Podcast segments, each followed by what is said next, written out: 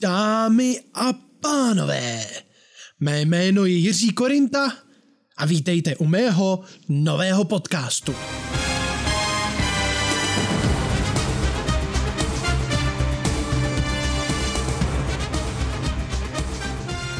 No, toto trvalo, co? Podcast už chci udělat strašně dlouhou dobu. A vždycky jsem se rozhodl, hele, udělám tohleto téma, udělám tohleto téma, bude to podcast o tomhle a o tomhle a bude to takovouhle formu mít a takovouhle formu mít. A vždycky nakonec se objevil takový ten hlásek, můžeme mu říkat třeba Karel, který vždycky byl to nezajímá, nikdo to nebude poslouchat, není to dostatečně dobrý, tamhle ty podcastisty jsou lepší, protože jsou profesionálnější. A vždycky tenhle ten hlásek mě donutil k tomu, že jsem si říkal, ale hele, ono něco na tom bude, to nemá, to nemá moc cenu dělat. Taky právě tím, že jsem měl strašně moc nápadů a to mám trošičku takový problém vždycky.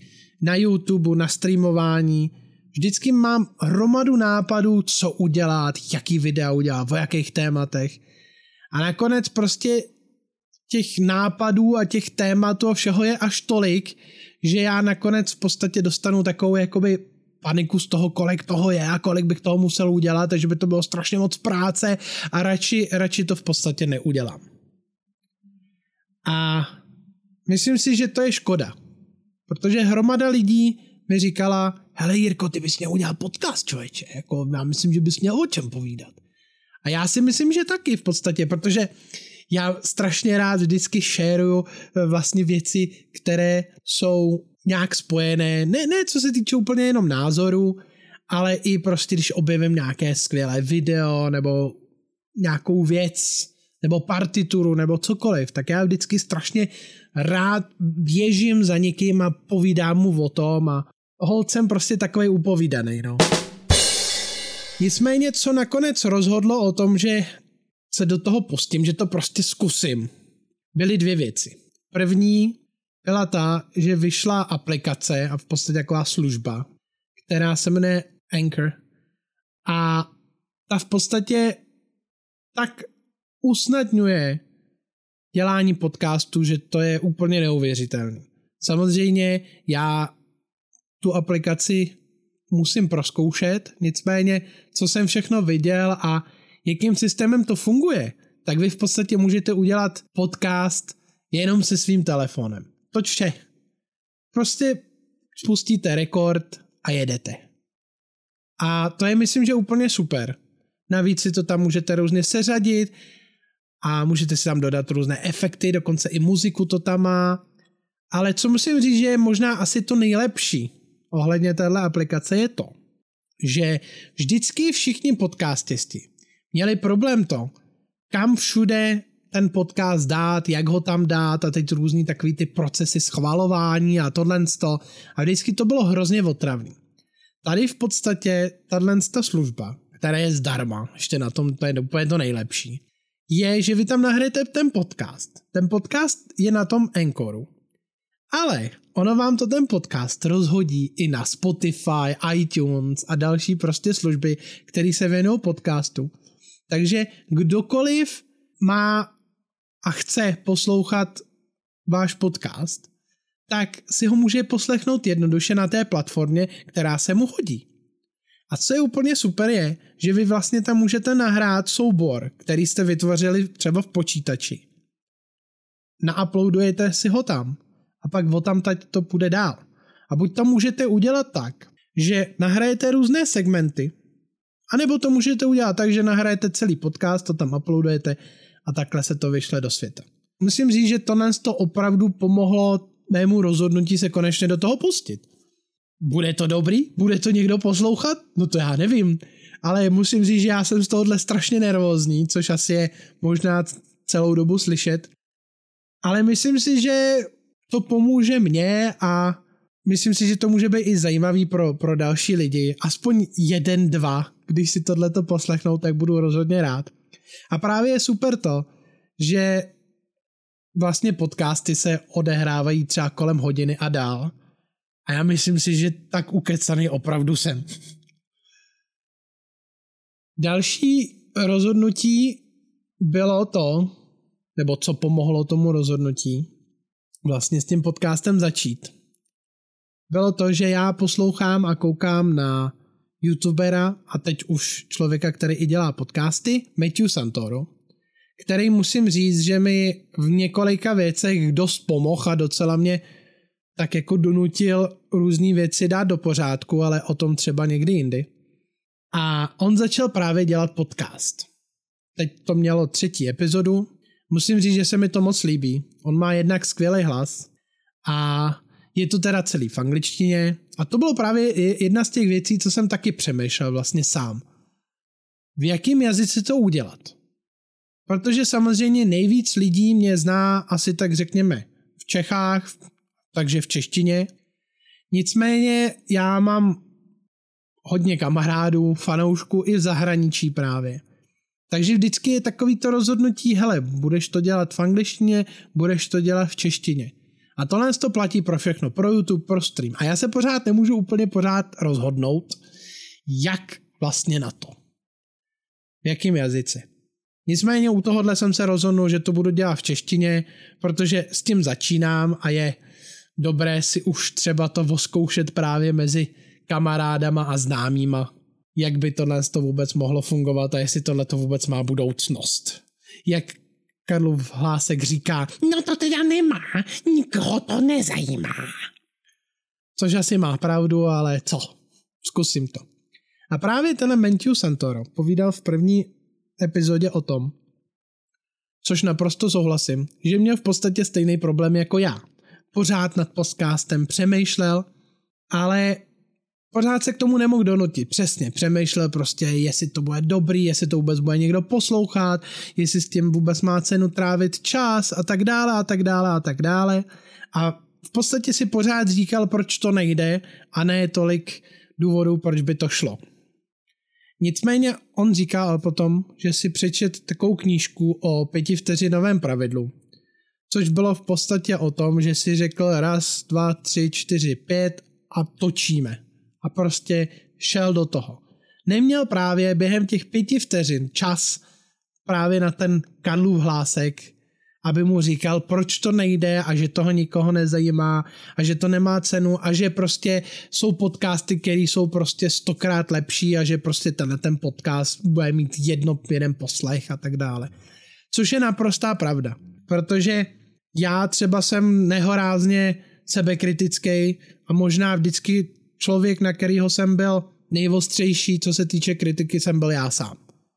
Což je v pořádku, což je normální, ovšem kolikrát člověk si ty jako standardy svoje dává až možná kolikrát moc vysoko a ty hranice kolikrát ani nepřekoná a myslím si, že hromadu nápadů právě ani neudělá.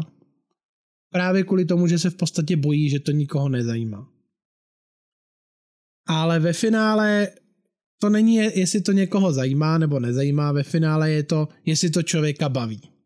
Což si myslím si, že by tohle to mě mohlo bavit. Strašně. Protože já hrozně rád povídám prostě. To je hold se mnou takový. A myslím si, že čím víc tohle to budu dělat, tím to bude jednodušší, tím to bude profesionálnější. A myslím si, že to bude takový zajímavější. A právě Matthew Santoro se rozhodnul, že to udělá. No a teď už má třetí epizodu. Já jsem se teda dneska rozhodnul, že to taky udělám, prostě pustím rekord a jdeme do toho. No a to je prostě ten důvod, že jsem se konečně rozhoupal. Samozřejmě strašně rád bych chtěl udělat podcasty o soundtrackích i co se týče filmáku, orchestru, ale já si myslím, že dobrý začít takhle zpomalá a když si tohle někdo poslechne, budu jedině rád.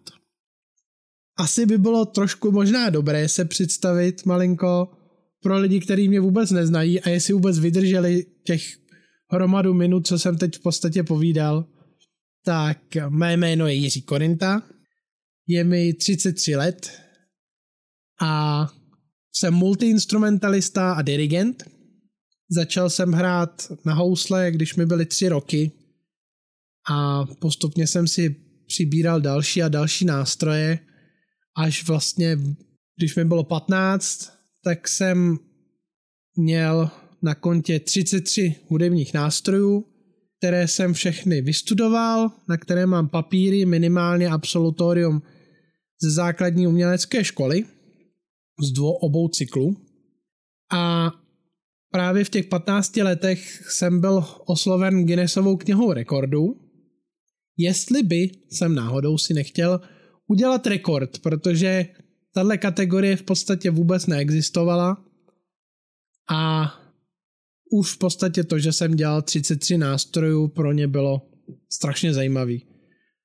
První, kdo vlastně mě na tohle přived, byl časopis Blesk, který se mnou udělal rozhovor a vždycky mám, vždycky se mě lidi ptají, Jirko, proč jsi hrál na tolik hudebních nástrojů? Co vás k tomu vedlo? A já mám v podstatě odpověď vždycky stejnou, že mě prostě zajímalo vždycky, jak ten nástroj funguje. Což je naprostá pravda. Mě vždycky zajímalo, hele, hraju na housle, jak funguje fagot, jak funguje flétna. A já musím říct, že jsem měl naděleno talentově v tom, že pro mě nebyl problém střídat ty nástroje. Vzít hoboj, tam vědět všechny hmaty, vědět nátisk, pak vzít trubku, tam zase vědět všechny hmaty a hrát na to a tak dále. Pro mě to nebyl problém ty nástroje střídat a právě dokonce, když jsem dělal absolutorium na konzervatoři, což bylo z houslí a violy, tak jsem na tom koncertě hrál vlastně na obojí a vysloveně jsem to střídal po skladbě. A nebyl, nebyl to pro mě problém. Zajímavé je i to, že hromadu nástrojů jsem třeba už nechal uležet roky a teď jsem je třeba potřeboval si zase na ně zahrát. A musím říct, že vzpomněl jsem si hodně rychle teda. Což mě samotného překvapilo, protože moje paměť to je teda něco jako. Já jsem úplně příšerný na jména například. Tváře to nezapomenu nikdy, ale jména to je hrůza. Takže pro mě to bylo i samotného překvapení, že jsem neměl problém si vzpomenout na hmaty. Co se týče nátisku, no tak o tom ani nemusím povídat, to bylo prostě jasný. A já musím říct, že právě ta podobnost těch nástrojů ve finále je dost, dost velká. A myslím si, že hromada lidí se i tohodle bojí, protože tohle je něco, co bylo hlavně v té době dost nevýdaný.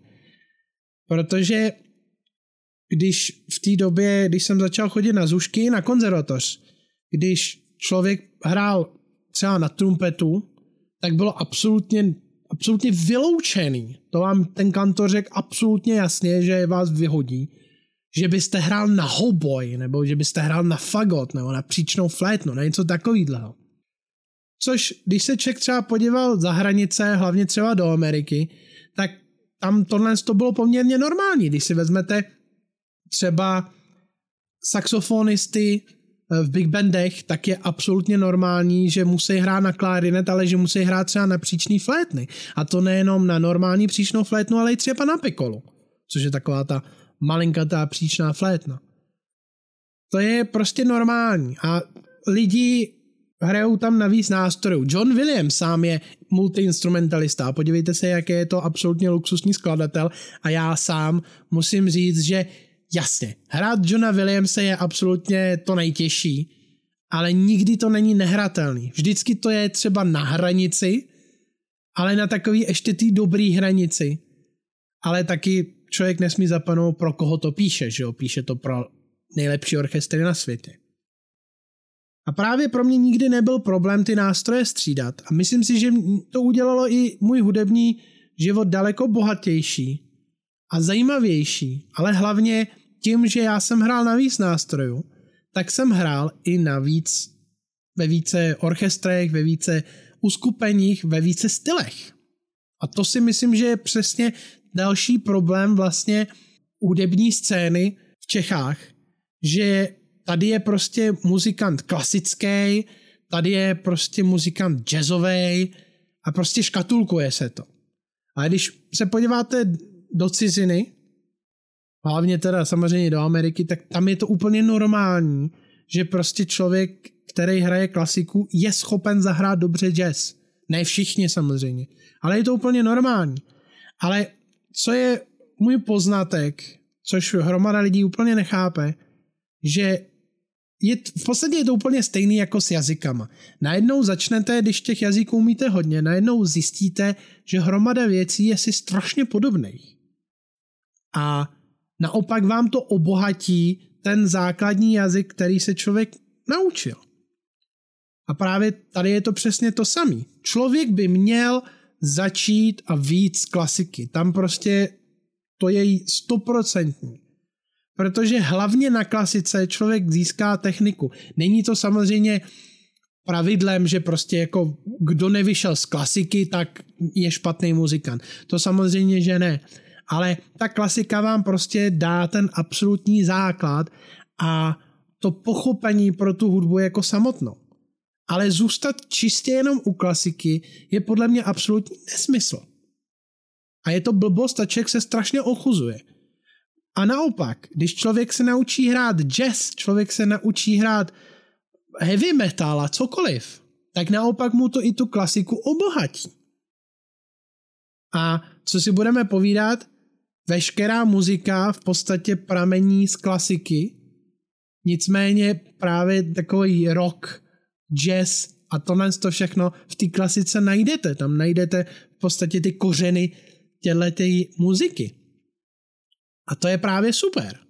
Ale hlavně dneska, když v podstatě hlavně u nás v Čechách, když největší vlastně příjem mají muzikanti z toho, že chodí na kšefty, tak člověk, který je schopen improvizovat, člověk, který je schopen zahrát jazzový standardy, člověk, který je prostě schopen uh, udržet prostě jako bubeník rytmus u metalu a potom jít normálně do symfoniáku a zahrát tam třeba tympány.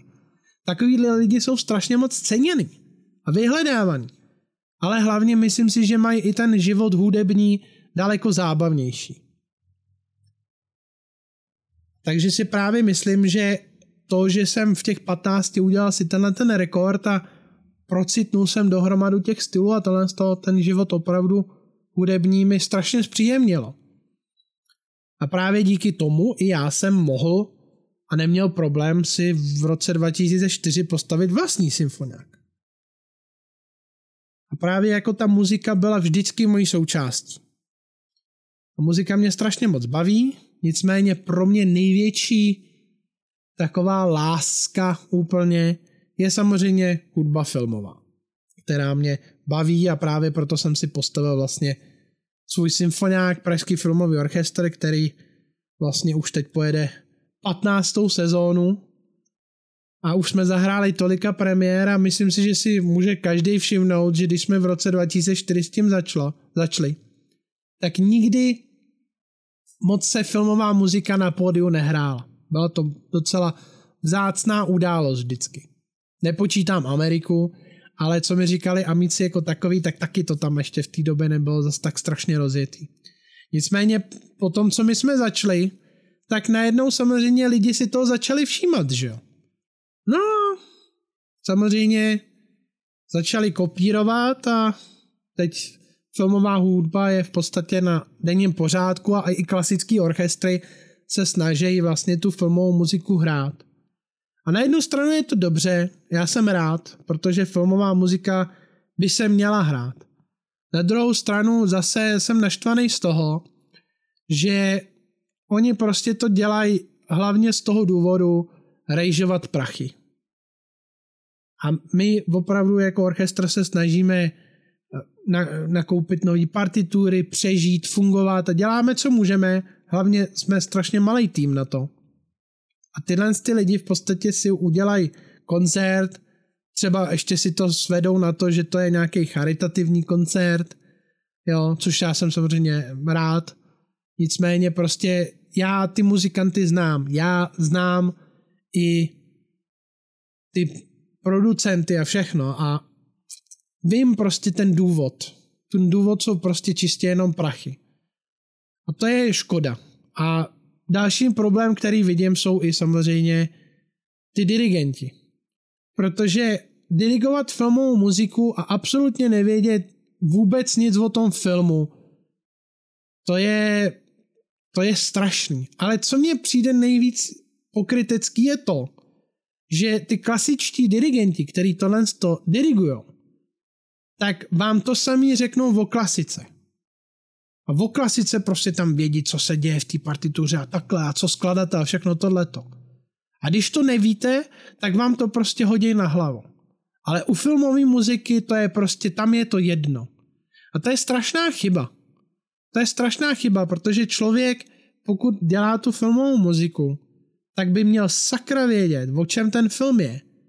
A ještě v tom lepším případě vědět, k jaký scéně a co se v té scéně děje. Protože přece jenom je to filmová muzika. To je jako kdyby člověk šel dirigovat rusalku a vůbec nevěděl, kdo ta rusalka je. Tam je nějaký vodník. Jo, prostě tohle to není úplně v pořádku. A samozřejmě člověk může dirigovat a hrát věci, o kterých nic neví. To je jasný. Ale v tomhle případě to není dobře. To není dobře, protože hromadu těch věcí prostě ztratíte, nenajdete. Hromadu věcí, které jsou strašně důležité, nevyzdvihnete. Já třeba mám takovou krásnou mini historku z toho, že my jsme vlastně byli první, skutečně i na světě, kteří hráli vlastně prvních, řekněme, 15 minut filmu. Ono to je sice začátek, potom je tam skok a dva další skoky z Jurského parku. A tam hromadu efektů, který si já, který jsem si myslel, že tohle to jsou vysloveně sound efekty, který tam dodali v postprodukci, tak jsou schovaný v tom orchestru. A vy pokud o nich nevíte, nevíte, co znamenají, tak vám to přijde takový jako o ničem. A je to škoda, protože právě třeba zrovna John Williams různě schovává takový vtípky a všechno. Největším vtípkem jedním z posledních let byl například Indiana Jones 4, kde to je vysloveně vtípek za vtípem, za vtípkem. A je, jsou to hudební vtipky samozřejmě. Ale když je vyzdvihnete, tak se to lidem ještě víc líbí. A právě v tom Jurském parku tam byla schovaná takový, byl tam schovaný takový alarm, taková houkačka. No.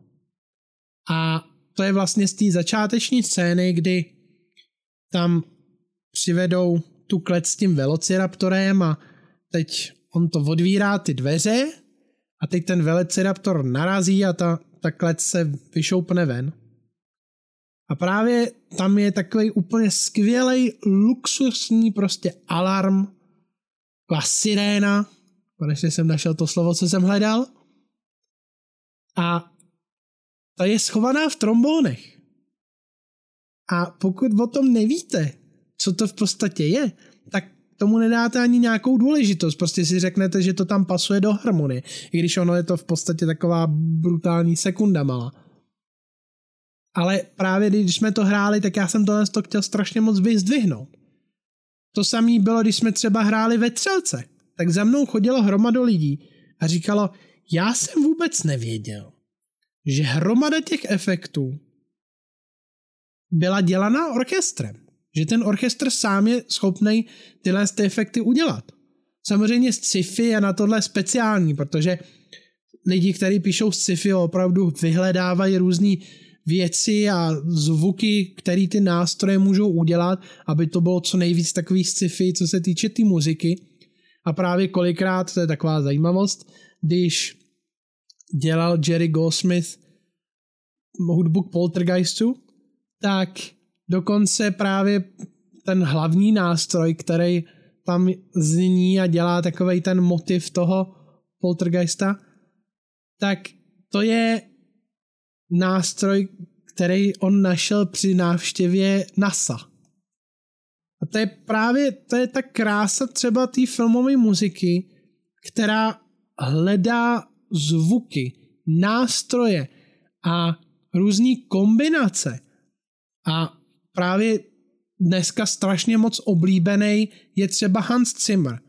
Ale co je největší síla Hanse Zimmera? To není jeho skladatelství, to opravdu ne. Protože tam je prostě další hromada lidí, kteří jako skladatele jsou daleko lepší. Ale Zimmerová síla je v podstatě v té jednoduchosti, že on prostě nasází třeba čtyři akordy a na tom je to celý postavený, ale hlavně to, že on je v podstatě absolutně geniální sound designer a inženýr. Prostě on si vymýšlí zvuky, hraje si s tím prostě a on vlastně třeba tu filmovou muziku strašně přiblížil mladším lidem.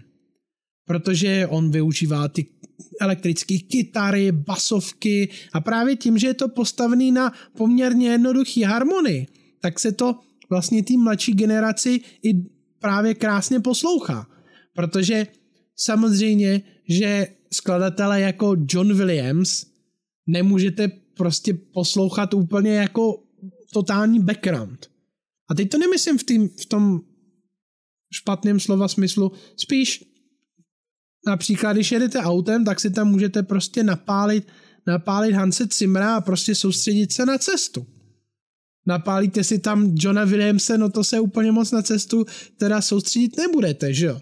To je to samé, jako když si tam člověk napálí nějakou symfonii, kterou ještě nikdy neslyšel. Ale právě ten Hans Zimmer v tomhle tom udělal strašně moc, i co se týče vlastně toho media, té elektroniky ve filmové muzice. A to je super. A proto já mám strašně rád.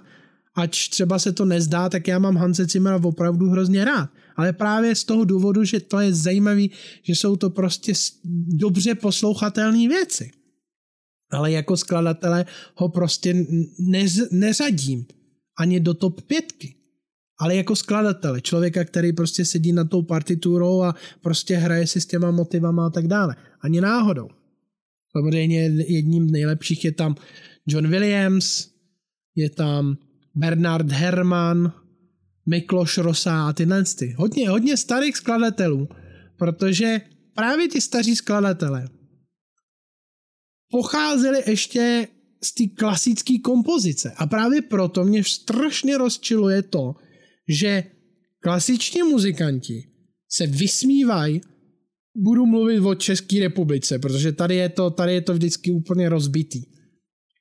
Čeští muzikanti se nehorázným způsobem vysmívají filmové muzice a hází to prostě, že to je jako nějaký odpad.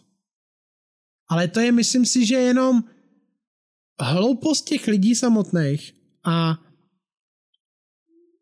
že, že ty lidi nad tím ani moc nepřemýšlej. Protože kdyby se podívali do těch partitur, kdyby opravdu tomu dali šanci, tak by zjistili, že filmová muzika není nic jiného, než přímý pokračovatel klasické hudby. Proč? No protože z té klasické hudby to vzniklo, ta filmová muzika. Teď začátky, první soundtracky, všechno, to bylo smyčcový kvartet hrající klasické věci. Samozřejmě ty klavírní improvizace, to bylo trošičku něco jiného, to bylo zase hozený malinko do takových těch Scott Joplinů, stylů a tak dále, že jo. Ale když si vezmete první symfoniáky a všechno, tak to byly přesně ty skladatelé, který pocházeli z té klasické tvorby, protože tehda filmová muzika neměla specifický soundtracky a když se to teprve zašlo psát, no tak jako najednou nebyl nikdo filmový skladatel, že jo, byli to prostě klasický skladatele, který začali psát filmovou muziku. Ale teď i třeba Stravinský, Prokofiev, slavní klasičtí skladatelé napsali hudbu k filmu. Teď i ty skladatelé filmové dnešní doby jsou skladatelé klasičtí, který píšou normálně klasiku. Akorát se o tom tolik nemluví, no protože samozřejmě, co je od Williamse slavnější? Sounding anebo Imperial March? Takže tohle je poměrně takový jasný a je to prostě hloupost a ignorace těch klasických muzikantů, ne všech, který prostě jsou zaseklí na tom, že prostě klasika je ta jediná hudba, která stojí za to a to ostatní je prostě garbage, to je ostatně odpad. Já jim to nebudu brát, ale prostě jednak se ochozujou a jednak je to prostě hloupost jejich. Protože to není pravda. Z klasiky, klasika je základ. Klasi, z klasiky vzešla veškerá muzika. Ale není to, to neznamená, že to ostatní je něco špatného, že to je nějaká levná hudba. Jo, jasně. Najdou se, a těch je hodně, najdou se šílený odpady v hudbě. Jistě. Samozřejmě, že jo. Ale to se popravně najdou i v klasice, akorát o tom nikdo nemluví, že Navíc, když si vezmete, kolik repertoáru je v klasice a kolik repertoáru je jinde, vemte si, jak ta hudba je stará, klasická. A jak jsou starý, jak je starý jazz nebo filmová muzika, nebo tohle, to, to jsou oproti té klasice všechno strašně krátký období. A je to, myslím si, že prostě škoda, je to hrozně hloupý názor tohle. Protože když si opravdu člověk má možnost sednout k těm partiturám filmovky, tak tam najde prostě ty klasický kompoziční instrumentace, prostě když, když si člověk poslechne třeba Williamsovi žestě nebo i, i uh, Goldsmithovi žestě, to jsou všechno dvořákovi prostě krásný spoje a horny a co si budeme povídat. Absolutně nejbrutálnějším nástrojem filmové muziky jsou horny a je lesní roh. To je prostě absolutně top jedna nástroj, který prostě vždycky, když je nějaká prostě ta bitevní scéna nebo cokoliv, tak vám tam prostě to narvou horny. Jistě, jsou tam trombony, jsou tam tuby, jsou tam smíce, všechno, ale prostě ty horny, to je strašně specifická záležitost. A když se třeba podívá člověk do partitury Johna Williamsa a všechno tohleto, to jsou prostě dvořákový horny. To jsou ty krásný, slavný, fanfárový prostě skvělý horny, který dokázal psát dvořák a je tím úžasně specifický. Takže tohle je, tohle mě vždycky hrozně mrzelo, na, na druhou stranu i hrozně rozčilovalo. A právě proto mě strašně mrzí, jak se z té filmové hudby teď stal prostě strašný jako finanční a money grabbing takový, takový cirkus. A nemyslím to úplně, že když tam dáte plátno a tohle, to, že to je vždycky cirkus, ale je to, tohle mě vždycky mrzelo, že se to nedělá tak, jak by se to mělo. Protože ta motivace, jaká zatím je, není ta filmová muzika, není ten film. To je vysloveně prostě jenom jednoduchý prostě cash grab, prostě jednoduchý nahrábání si peněz a prostě nutí si rukou, jak, jak je to hrozně jednoduchý. A ono to jednoduchý je, protože když si vezmete a právě proto třeba si myslím, že filmová muzika je v tomhle úplně famózní. Filmová muzika dostává na symfoniák hromadu lidí, který by v životě v životě na symfoniák nešli. Takový obrovský procento, který v životě nepůjde na klasickou hudbu. A tyhle ty lidi vám přijdou na koncert symfoniáku. A líbí se jim to a baví je to. A poslouchají si to doma. A jsou tím nějaký špatný? Protože neposlouchají klasiku? No nejsou. A věřte mi, že hromada lidí si právě přes tu filmovou muziku najde cestu k té klasice a takových lidí znám hodně. Protože ten symfoniák je prostě to nejkrás, ten nejkrásnější zvuk, jaký může být. Pro mě symfoniák se sborem a s kapelou je top zvuk, který může být. A tohle to si nikdy nepřeposlouchám, tenhle ten zvuk právě třeba proto mám strašně rád Nightwish. Skupinu, která prostě má normálně kapelu, symfoniák, mají tam sbory, to se tak strašně dobře poslouchá. A byly samozřejmě pokusy různých těch kapel, že si přidali symfoniáky, ale zjistil jsem jednu věc, že těch aranží a aranžovat pro tohle uskupení, když máte písničky, které jsou položené normálně na, na kapele a potom se dělá ten symfoniák, tak to je tak těžký udělat pro to dobrou, zajímavou aranž. Nejenom vlastně pro muzikanty hrající, ale i pro, pro poslech. Proto třeba se nedivím, že Metallica si tehdy vzala na to CD, kdy hrála Metallica se symfoniákem, si vzali Michaela Kaymana, který udělal fantastickou fantastickou práci a musím říct, že písničku Nothing Else Matters já poslouchám zásadně jenom prostě v té verzi se symfoniákem z toho koncertu. Myslím, že San Francisco to bylo. Protože to je famózní a je to skvěle udělaný a prostě symfonia, kapela, sbor, nic lepšího prostě nebude. Nebude. A já jsem strašně rád, že mám tu možnost v této muzice fungovat, protože jak jsem říkal, já jsem fungoval ve všech stylech v podstatě muziky. Začal jsem klasikou, kde jsem hrál ve Smithsovém orchestru, projel jsem s tím strašně moc států a vyhráli jsme hromadu soutěží a všechno a prostě pro mě orchestr bylo vždycky to nejlepší. To nejlepší. Solo mě vůbec nikdy nebavilo. Nikdy. Ani musím říct, že já moc jako zásadně jsem nikdy moc nechodil na koncerty. A hlavně prostě jako nějaký solový. Mě to nikdy zase tak moc nebavilo. Ale když byl symfoniák nějaký, tak jo. Ale musím říct, že mě vždycky nejvíc bavilo hrát, než to poslouchat. Samozřejmě, když člověk hraje, tak si to poslechne, to je jasný. Ale prostě pro mě sedět a poslouchat něco, co se mi líbí, je kolikrát strašný problém. Protože, a to je možná i jeden z těch důvodů, proč jsem si vytvořil ten symfoniák, protože já to chci zahrát, protože právě tím, jak jsem hrál na hromady těch nástrojů, tak prostě vím, tyjo, tady, tady jsem tenhle ten grif a tady tenhle ten grif a tady prostě tohleto a tady tohle to. A to člověka hrozně baví. A já vždycky právě, když jsem měl tu možnost hrát v těch symfoniácích, tak to bylo pro mě to nejlepší. Vždycky.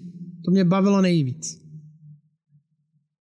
No tak, to by bylo asi k tomuhle tématu. Další věc, které, o které chci mluvit dneska, je pro, hlavně pro ty, kteří mě znají, moc dobře vědí, že já nejsem zrovna nějaký vych, vychrtlý človíček. Že já jsem uh, použil takovej ten velký, silný a řekněme to naplno tlustý dirigent. A to je něco, co mě v podstatě bohužel provází už strašně, strašně let. A kolikrát jsem zkoušel něco pro to dělat. Problém byl, že to nikdy nevydrželo, protože já jsem na jednu stranu strašně trpělivý s ostatníma lidma, ale hrozně netrpělivý sám se sebou. Úplně šíleně. Takže vždycky, když jsem chtěl hubnout, tak jsem to v chvilku vydržel. Jenomže pak se něco stalo, něco přišlo. A já jsem prostě, pro mě, pro mě to jídlo vždycky byla taková ta záchrana, že? takový to uklidnění, ta pohoda. A já jsem strašné roky dělal jednu, jeden zásadní problém, protože třeba u mě by si člověk řekl, no to netlustej, protože strašně jí. Nebudete tomu věřit, ale opak je pravdou. Já jsem totiž vždycky udělal to, že jsem v podstatě třeba celý den nejet. A potom, když jsem měl konečně ten čas, nezapomeňte, že já jsem studoval hromadu nástrojů, takže ono a na to ani nebyly myšlenky nemoc na to jídlo. Ale tak jsem přišel domů, potom celým dnu začínali jsme v 6 hodin ráno, končili jsme třeba v 10, v 11 večer a tak jsem konečně měl ten klid, tu možnost si to jídlo užít a teprve pak jsem se najet.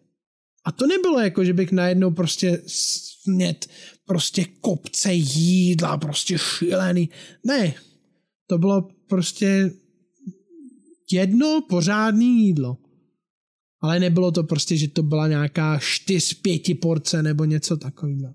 Což samozřejmě byla strašná chyba. A já jsem vlastně začal teď poslední dobou pracovat se dvěma lidma, s panem Romanem Grigarem a s paní Karlou Malou jsem začal právě pracovat na tom, aby jsem zubnul.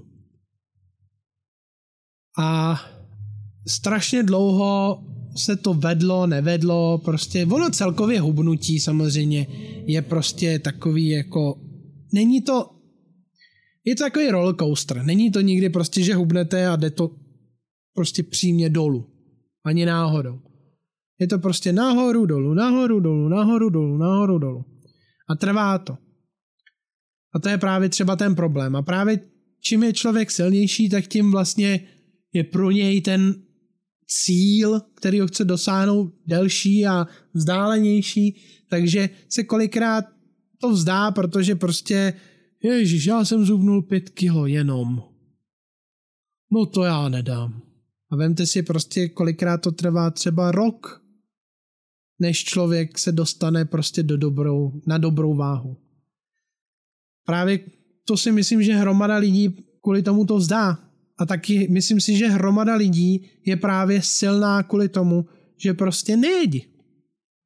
Protože člověk, který strašně jí, ale nepohybuje se, no jasně, tak tam je to jasný.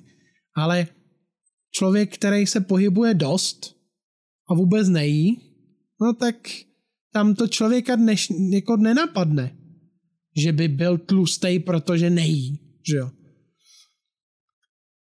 A právě strašně věcí jsem zkusil, různé diety a všechno a nik, nic, nikdy moc ve finále nic nefungovalo.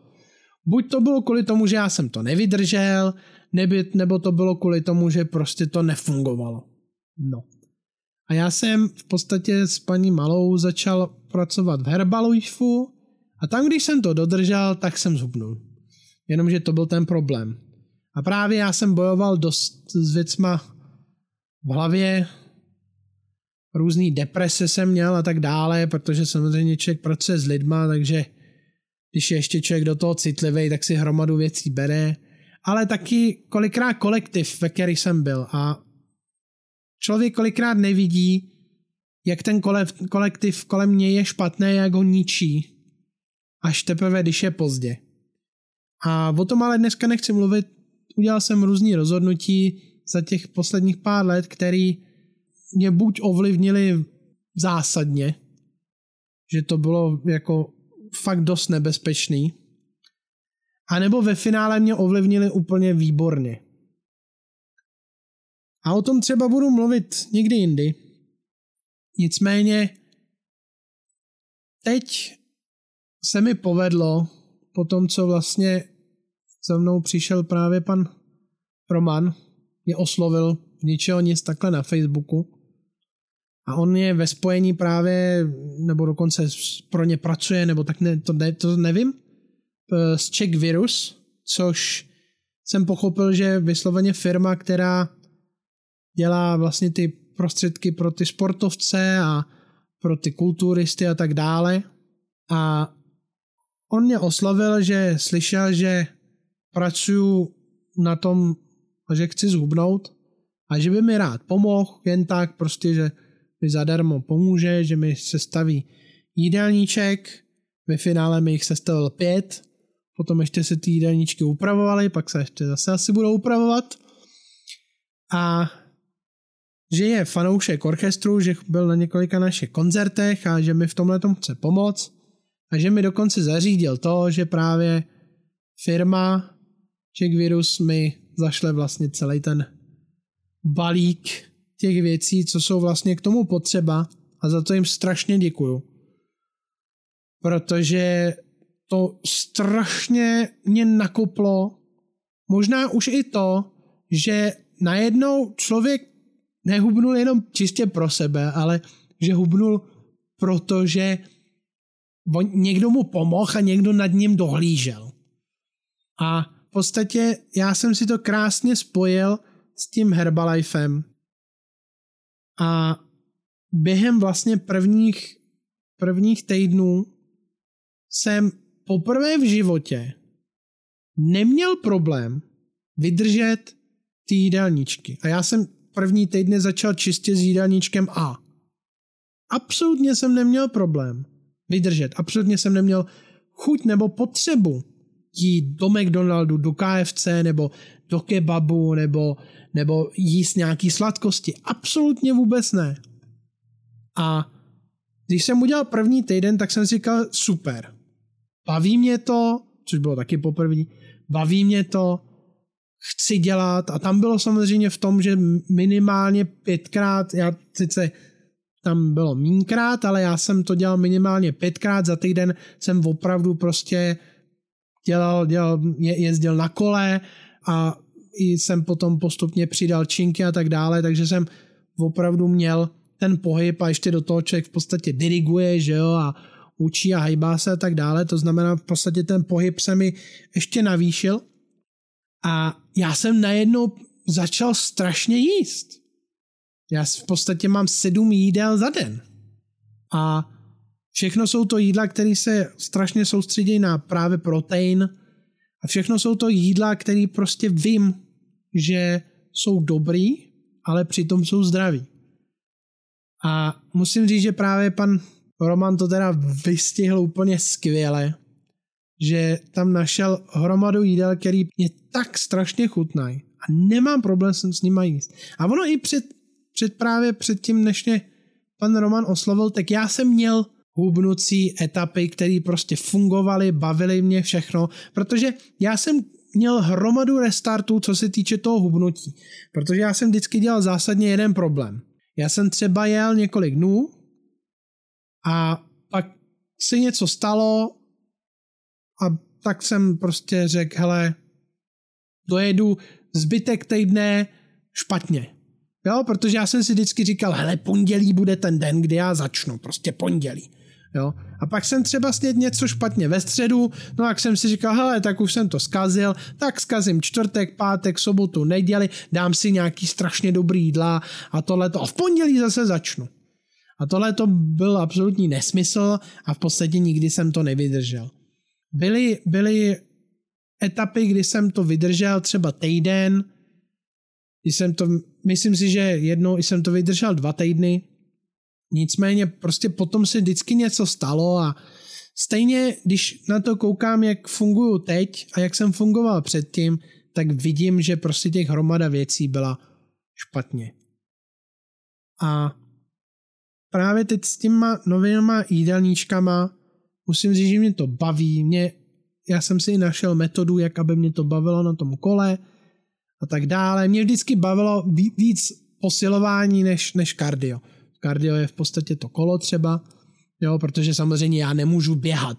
Jo. To je prostě, to by byla smrt kloubu a všeho. Jako jo. Navíc, navíc v podstatě běhání po těch asfaltech to není dobrý pro nikoho, protože prostě si omlátí člověk ty klouby nehorázně, protože prostě bouchá do strašně tvrdý země.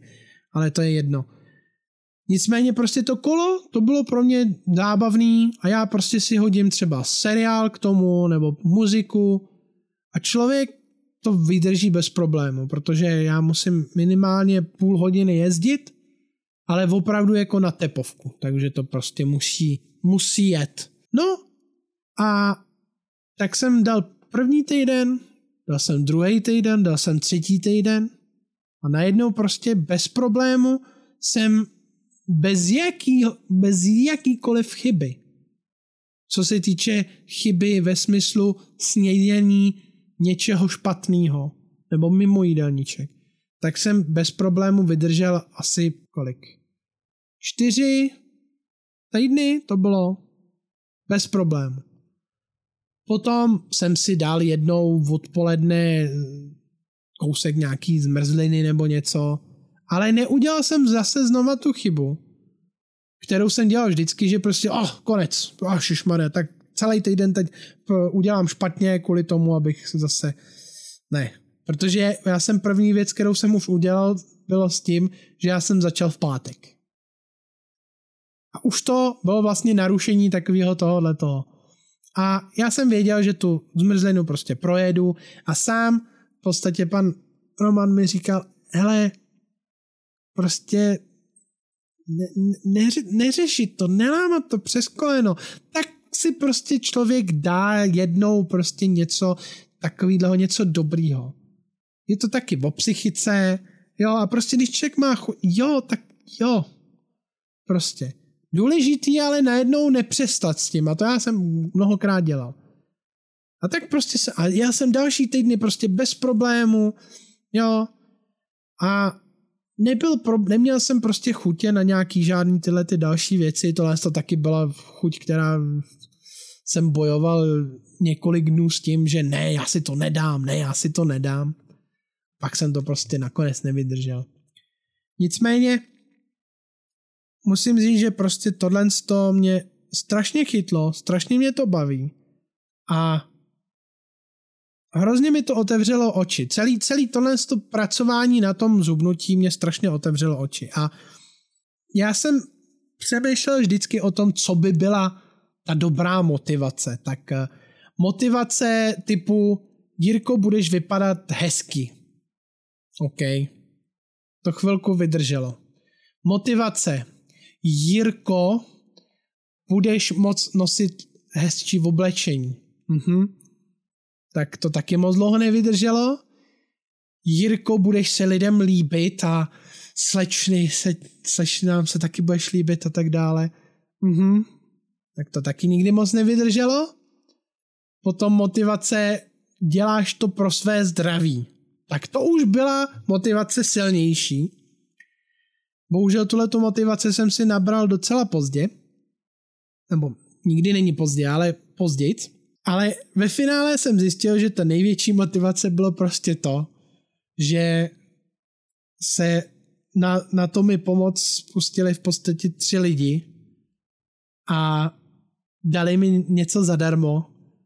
A teď ještě to jsou fanoušci orchestru a teď prostě ta motivace nebo ten strach toho zklamání těch lidí, kteří se prostě obětovali pro mě, mi pomoct, to myslím si, že byla motivace úplně největší. Samozřejmě, že to člověk dělá pro svý zdraví. Samozřejmě, že to člověk dělá pro to, aby v podstatě dobře vypadal. Sakra, já jsem dirigent. Já bych měl být ten, po kom se kou, jako na toho lidi koukají, že jo?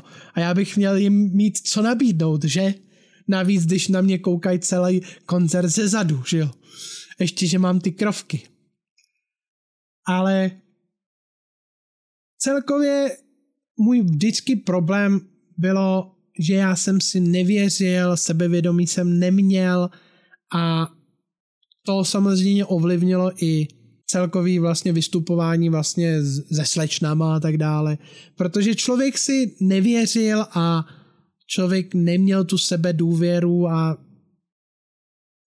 když si člověk nevěří, tak jak mu mají věřit ostatní?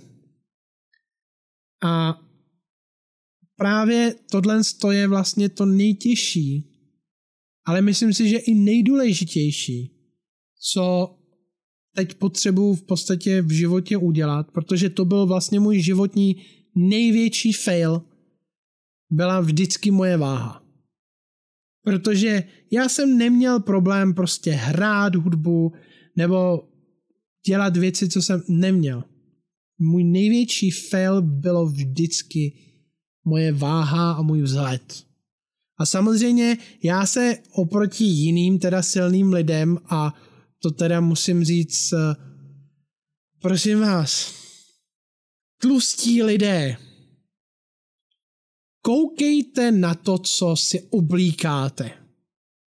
Protože opravdu koukat na ty vaše upnutý kalhoty, upnutý trička, vyvalený prostě nohy, hnusný, protože jste si vzali krát kalhoty, kdo se má na to koukat? A to jde ode mě, člověka, který je tlustý sám. A já neříkám, že moje móda byla vždycky dobrá, ale trošku jsem používal hlavu aspoň u toho oblíkání. Ale opravdu to, co, to, co vidím kolem sebe, to bylo vždycky něco příšerného. Samozřejmě standardka je pro nás tlustý lidi si prostě brát černý oblečení, jo, a samozřejmě košile a tak dále. Jistě, ale já jsem, třeba já jsem se strašně dlouho vyhýbal tričku. Čistě jenom tričkům. Takže já jsem prostě kolikrát byl ve strašném horku, protože jsem na sobě měl nabalený ještě ty košile a dlouhý kalhoty a všechno takovýhle. Ale právě tím, že se odvíraly takový ty obchody jako Amazon a, a i tady u nás začaly prodávat ty větší, větší velikosti, tak člověk si najde v oblečení. Ale to je právě to, že a já jsem začal nosit ty trička, nejvíc triček jsem dostal vlastně díky Loot Crate, který vlastně mě posílali uh, takový balíčky, kde jsou trička, kde jsou různé věci z filmu nebo z her a tak dále. A díky tomu jsem začal nosit trička, ale ty trička nejsou na mě upnutý a když už nosím třeba krátký kraťasy, čemu jsem se strašně dlouho vyhýbal, tak je mám delší, mám je prostě pod kolena. Lidi, pro boha, spamatujte se, kdo se má na to koukat. Vemte si, že už je problém, aby lidi na nás koukali, když jsme silnější.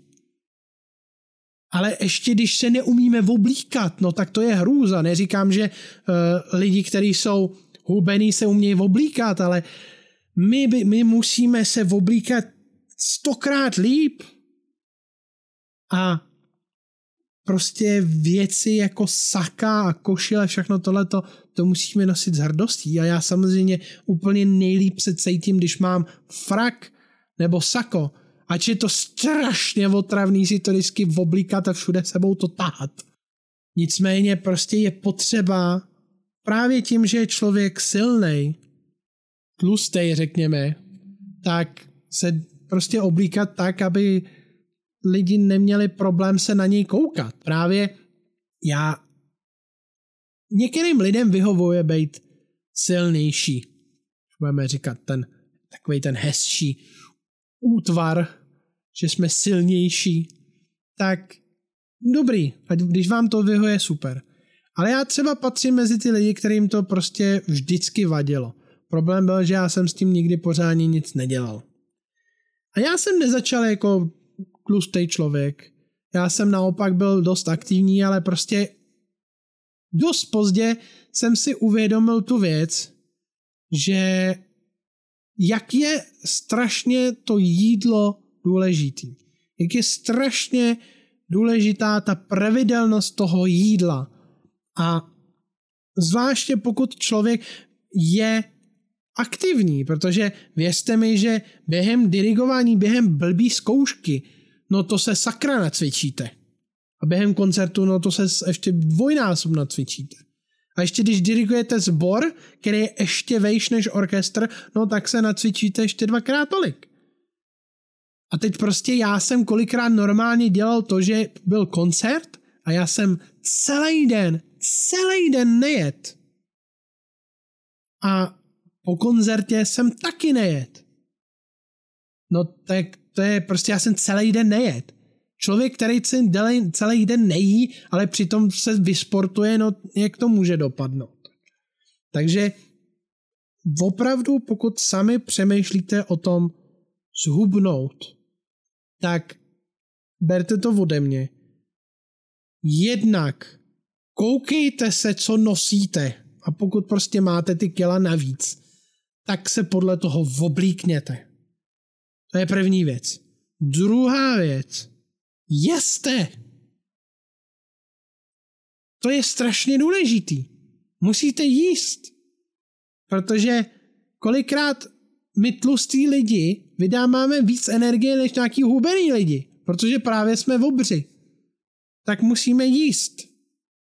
A je potřeba, já vím, že to lehké řekne, ale je potřeba zapomenout na to, že prostě člověk má takový ten problém, že když člověk má jíst na veřejnosti, že jo, tak hned si představí to, jak ho prostě, jak se mu všichni posmívají, ne, on je tlustý a jí, no nažer se spekáčku, nažer se. Na tohle je potřeba úplně zapomenout. Já vím, že se to lehko říká, ale prostě já jsem měl třeba sám osobně strašný problém jíst na veřejnosti, jíst, jít třeba někam do restaurace, nebo i nejít do restaurace, co jsem měl jídlo sebou a prostě jíst na veřejnosti. Protože prostě v hlavě jsem měl to právě tenhle ten hlásek. Tomu nebudeme říkat ani Karel, to už je Zdeněk. To je úplně šílený. To už je Zdenda, to je konec. Jo.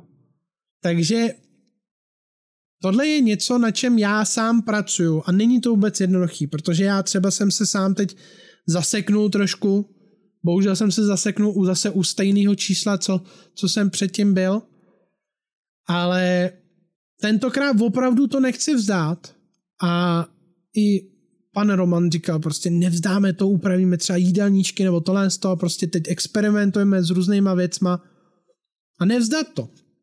Protože opravdu tentokrát já jsem chytnul sakra dobrou motivaci a strašně se těším na to, až prostě ty různé bundy, co jsem si nakoupil, ty krásné bundy, tak až si je konečně budu moct vzít, nosit, až konečně budu moc krásně vypadat na pódiu. Až konečně budu taky moc mít nějaký, nějakou, nějaký rande, že? A hlavně až konečně se budu cítit fakt dobře, protože to je ta věc, která mě pořád ničila a díky ní nebyl to čistě ten důvod, ale díky který já jsem strašně upadal i do těch depresí. Právě díky tomu, že prostě jsem se sám necítil dobře. A ono už dělat muziku a hlavně být dirigentem a šéf orchestru už to je pro člověka samotného strašně fyzicky, ale hlavně psychicky náročný, protože člověk pracuje s lidma a hlavně, co si budeme povídat, filmák byl dost průkopníkem vlastně filmové muziky tady v Čechách. Možná nejenom i to. A samozřejmě prostě šel, musel narazit na hromadu problémů, aby zjistil, hele, tudy ne, tudy jo, tohle funguje, tohle nefunguje. A právě tím, že člověk prostě pracoval se strašně lidma a různě postupně začal pouštět lidi do různých pozicí, tak prostě taky zjistil, jak hromada lidí prostě není použitelných a jaký ve skutečnosti lidi jsou. A to všechno prostě nahrává do toho, že člověk upadá hůř a hůř a hůř a já si to všechno nehorázným způsobem bral. A to všechno nahrávalo na to, že prostě pro mě byla záchrana to, že já jsem prostě večer, což večer v noci, šel domů a prostě dal jsem si jídlo, který já jsem chtěl. A to bylo jediný první a poslední jídlo za celý den. Takže nedělejte tyhle ty stejné chyby, co jsem udělal já. Koukejte na to, jak se oblíkáte. Jeste, jeste, lidi pro boha, jeste.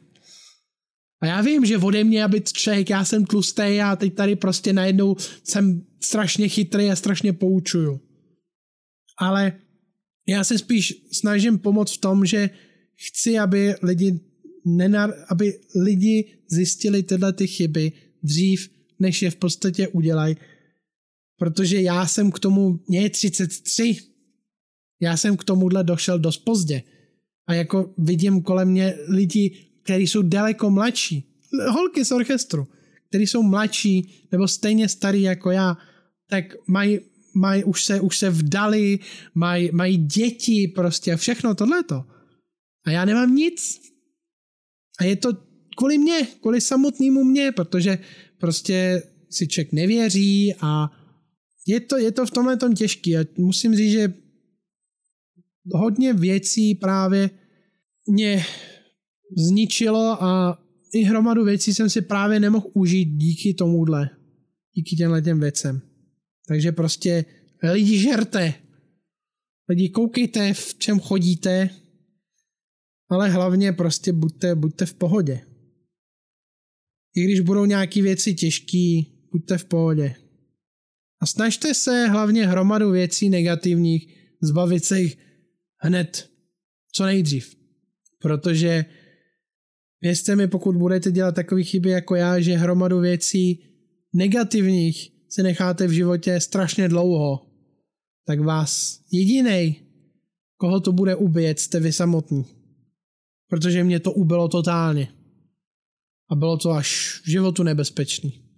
Takže, takže tak. No, já myslím, že to pro dnešek by stačilo, že jsem se napovídal dost. Když si to poslechne tohleto aspoň jeden člověk, tak budu rád. Když si to poslechnou dva lidi, budu radši. Ale uvidíme. Třeba se to lidem bude líbit.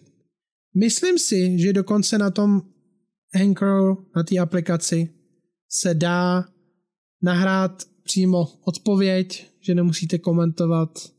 Nicméně zajímalo by mě, co si myslíte o tom, jestli vám to něco povědělo a tak dále. A jestli máte nějaký tipy na zlepšení, tak určitě budu rád. Já si to vždycky stejně udělám podle sebe, nicméně vždycky poslouchám i v orchestru, co mi různě lidi říkají. Hele, mně se líbí talent ten soundtrack, mně se líbí talent ten soundtrack. Ale nezapomeňte, že třeba vás fanoušku je strašně moc a každý přijdete s něčím a nejde všechno splnit naraz.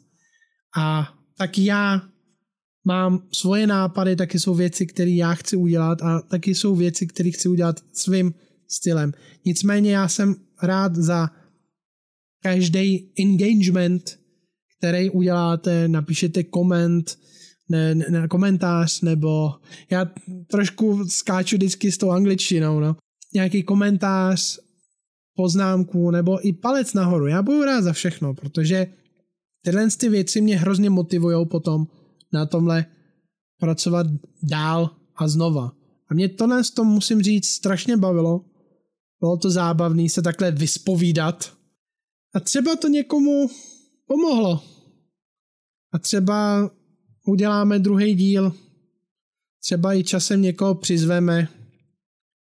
Nicméně moc krát děkuji za poslech a přeji vám krásný den, krásnou snídaní, krásný oběd, krásnou večeři, krásné svačiny a mějte se krásně. Pa, pa.